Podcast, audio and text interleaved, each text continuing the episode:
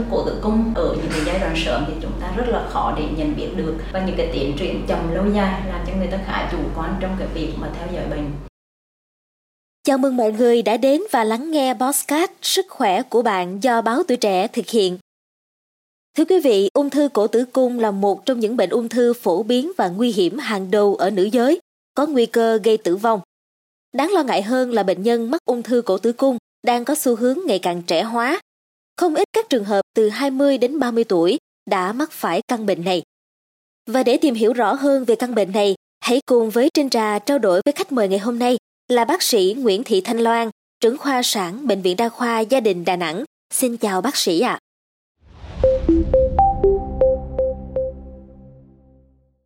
Dạ thưa bác sĩ, như là Trinh Trà đã có nói ở phần đầu á, về bệnh ung thư cổ tử cung.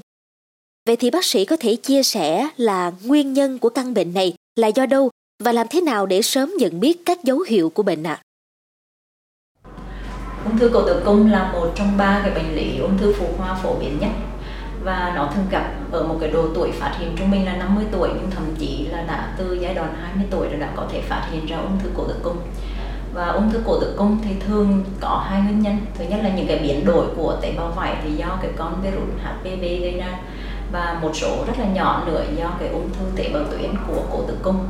Và cái ung thư cổ tử cung thì có một cái điều khác biệt là ở những cái giai đoạn sớm thì chúng ta rất là khó để nhận biết được. Và thường bệnh nhân cảm thấy là cái việc mà họ đi khám để phát hiện ra những dấu hiệu sớm là nó khá khó khăn. Và những cái tiến triển chậm lâu dài làm cho người ta khá chủ quan trong cái việc mà theo dõi bệnh. Vì vậy để phát hiện được sớm ung thư cổ tử cung thì thường khó khăn nhưng mà chúng ta có rất là nhiều test để có thể tầm soát sớm. Nếu tầm soát sớm, phát hiện ra được bệnh sớm thì có thể được điều trị, thậm chí là dứt điểm được ung thư cổ tử cung. Và khi những cái triệu chứng của ung thư cổ tử cung mà bạn phát hiện được để đi thăm khám thì nó đã khá là nặng nề và có thể lan xa với rất là nhiều cơ quan khác. Một số triệu chứng mà bạn có thể nhận biết được như quan hệ đau. Sau với quan hệ mà chúng ta gặp phải những người khó khăn, đau bụng vùng chậu nhiều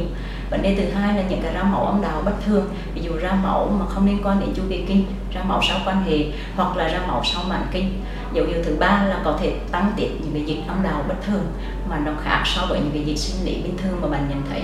Cái thứ tư là khi mà đã có những cái dấu hiệu di căn ở những cơ quan khác có thể gây ra triệu chứng tiểu máu, hoặc là ra máu sau của cái việc sau mà mình đi đại tiện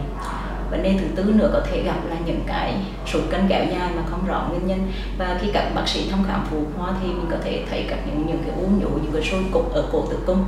thì đó là những dấu hiệu mà khi mà gặp phải thì thường là những bệnh nhân họ sẽ đến thăm khám với những cái chẩn đoán là ung thư cổ tử cung. Dạ, vậy thì uh, có cách nào để tầm soát ung thư cổ tử cung không thưa bác sĩ? Theo Trung tâm Kiểm soát và Phòng ngừa Bệnh tật CDC của Hoa Kỳ,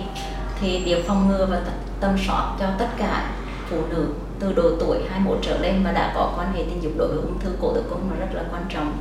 Thì tùy theo các cái test kiểm tra xét nghiệm mà bệnh nhân có thể lựa chọn các cái kiểm tra của mình để và nó phù hợp với từng độ tuổi đối với những người phụ nữ từ 21 đến 29 tuổi thì theo khuyến cáo sẽ làm tầm soát các cái tế bào bất thường bằng test pap smear hoặc là test ThinBread nếu các cái kiểm tra về tế bào bất thường này nó âm tính, thì 3 năm sau bạn có thể lặp lại test đó. Từ độ tuổi khoảng 30 cho đến 65 tuổi, chúng ta có hai cái lựa chọn để có thể làm test tầm soát ung thư cổ tử cung. Lựa chọn thứ nhất là test tim tế bào bất thường là pap smear hoặc là thin breath. Nếu cái kết quả trả về cho bạn âm tính, thì có nghĩa là 3 năm sau bạn sẽ tầm soát lại đối với test kiểm tra tế bào này. Cái thứ hai mà chúng ta có thể làm đó là test tìm con virus HPV là con gây ung thư cổ tử cung. Thì đối với test HPV này, nếu như test bạn kiểm tra ra âm tính, có nghĩa là chúng ta không mắc con HPV thì chúng ta có thể lặp lại test này trong vòng 5 năm sau. Một cái test thứ ba nữa là chúng ta có thể cặp đôi bởi test tìm tế bào bất thường và test tìm con virus HPV với test này thì hiệu quả của việc tầm soát nó cao hơn rất là nhiều và nếu như âm tính thì việc lặp lại của chúng ta là sau 5 năm ở những cái phụ nữ mà tuổi từ 65 trở lên thì chúng ta có thể dừng tầm soát nếu trước đó trong vòng 10 năm chúng ta có thể tầm soát ung thư cổ tử cung âm tính vì vậy tùy từng độ tuổi và từng nhu cầu mà những người phụ nữ có thể lựa chọn cho mình những cái test tầm soát phù hợp để đảm bảo được rằng mình được khám tầm soát một cách an toàn và hiệu quả nhất. Dạ vâng bác sĩ ơi, thường thì à, những đối tượng nào sẽ có nguy cơ mắc ung thư cổ tử cung ạ? À?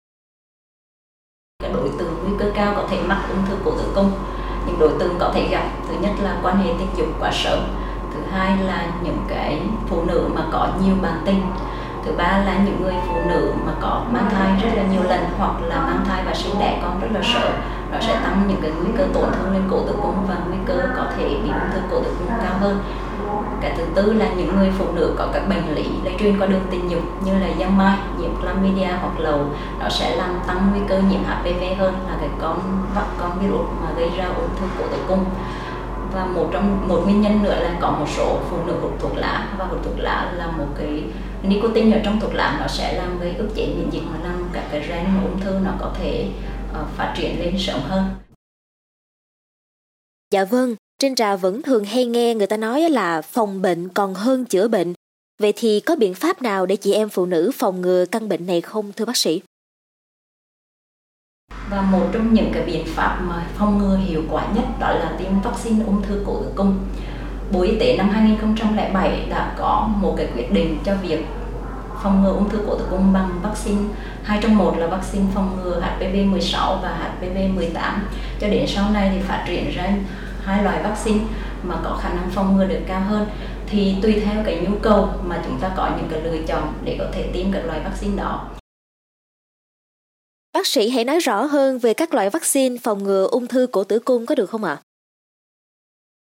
Đối với vaccine mà hai trong một á, thì chúng ta phòng ngừa được cả hai con virus gây hai tích virus mà gây ung thư cổ tử cung cao đó là tích 16, 18 là những tích mà thường hay gặp nhất. Vaccine thứ hai là vaccine tự giá Ngoài con 16, 18 thì vaccine này nó được bổ sung thêm hai tiếp là tiếp 6 và tiếp 11 bởi vì ngoài cái ung thư cổ tử cung thì con virus HPV nó còn gây ra một số các bệnh lý như u nhũ về sinh dục các ung thư ở hậu môn ung thư ở các đối với nam giới thì có thể gây ung thư dương vật. Vì vậy cho nên là đối với tiếp 6, 11 này nó còn có thể phòng ngừa hơn 90% cái nguy cơ các u nhũ sinh dục như người bệnh lý suy màu gà mà phụ nữ hoặc là nam giới có thể mắc và một cái vaccine mới nhất hiện nay là vaccine về cửu giá tức là ngoài 4 tiếp 6, 11, 16, 18 nguy cơ cao đó thì còn bổ sung thêm 5 tiếp nữa. Và năm cái tiếp HPV này người ta nhận thấy rằng nó có thể là gây ra khoảng 15% ung thư cổ tử cung đối với phụ nữ. Và trong cái khuyến cáo tiêm vaccine đó, thì người ta sẽ tùy theo cái độ tuổi mà mình sẽ có những cái mũi tiêm phù hợp. Đối với đối tượng từ 15 đến 26 tuổi hoặc suy giảm miễn dịch thì ba liều vaccine được khuyến cáo được tiêm trong vòng 6 tháng. Đối với những đối tượng còn lại dưới 15 tuổi thì có thể tiêm hai liều vaccine trong vòng 6 đến 12 tháng. Và vaccine HPV được khuyến cáo cho tất cả các đối tượng kể cả nam giới để phòng ngừa những bệnh liên quan đến virus HPV gây ra. Dạ vâng, cảm ơn bác sĩ Thanh Loan rất là nhiều vì đã mang đến cho Trinh Trà cũng như là quý thính giả đang nghe podcast những thông tin vô cùng bổ ích về căn bệnh ung thư cổ tử cung này. Mong là với những chia sẻ vừa rồi của bác sĩ thì à, sẽ giúp cho mọi người có thêm hiểu biết, cũng như là sớm tiêm vaccine để được phòng ngừa tốt nhất nha. Và một lần nữa Trinh Trà xin được cảm ơn bác sĩ Nguyễn Thị Thanh Loan đã có mặt trong số podcast sức khỏe của bạn ngày hôm nay. Cảm ơn các bạn đã lắng nghe và đừng quên theo dõi để tiếp tục đồng hành cùng podcast Báo Tuổi Trẻ trong những tập phát sóng lần sau nha. Xin chào tạm biệt và hẹn gặp lại.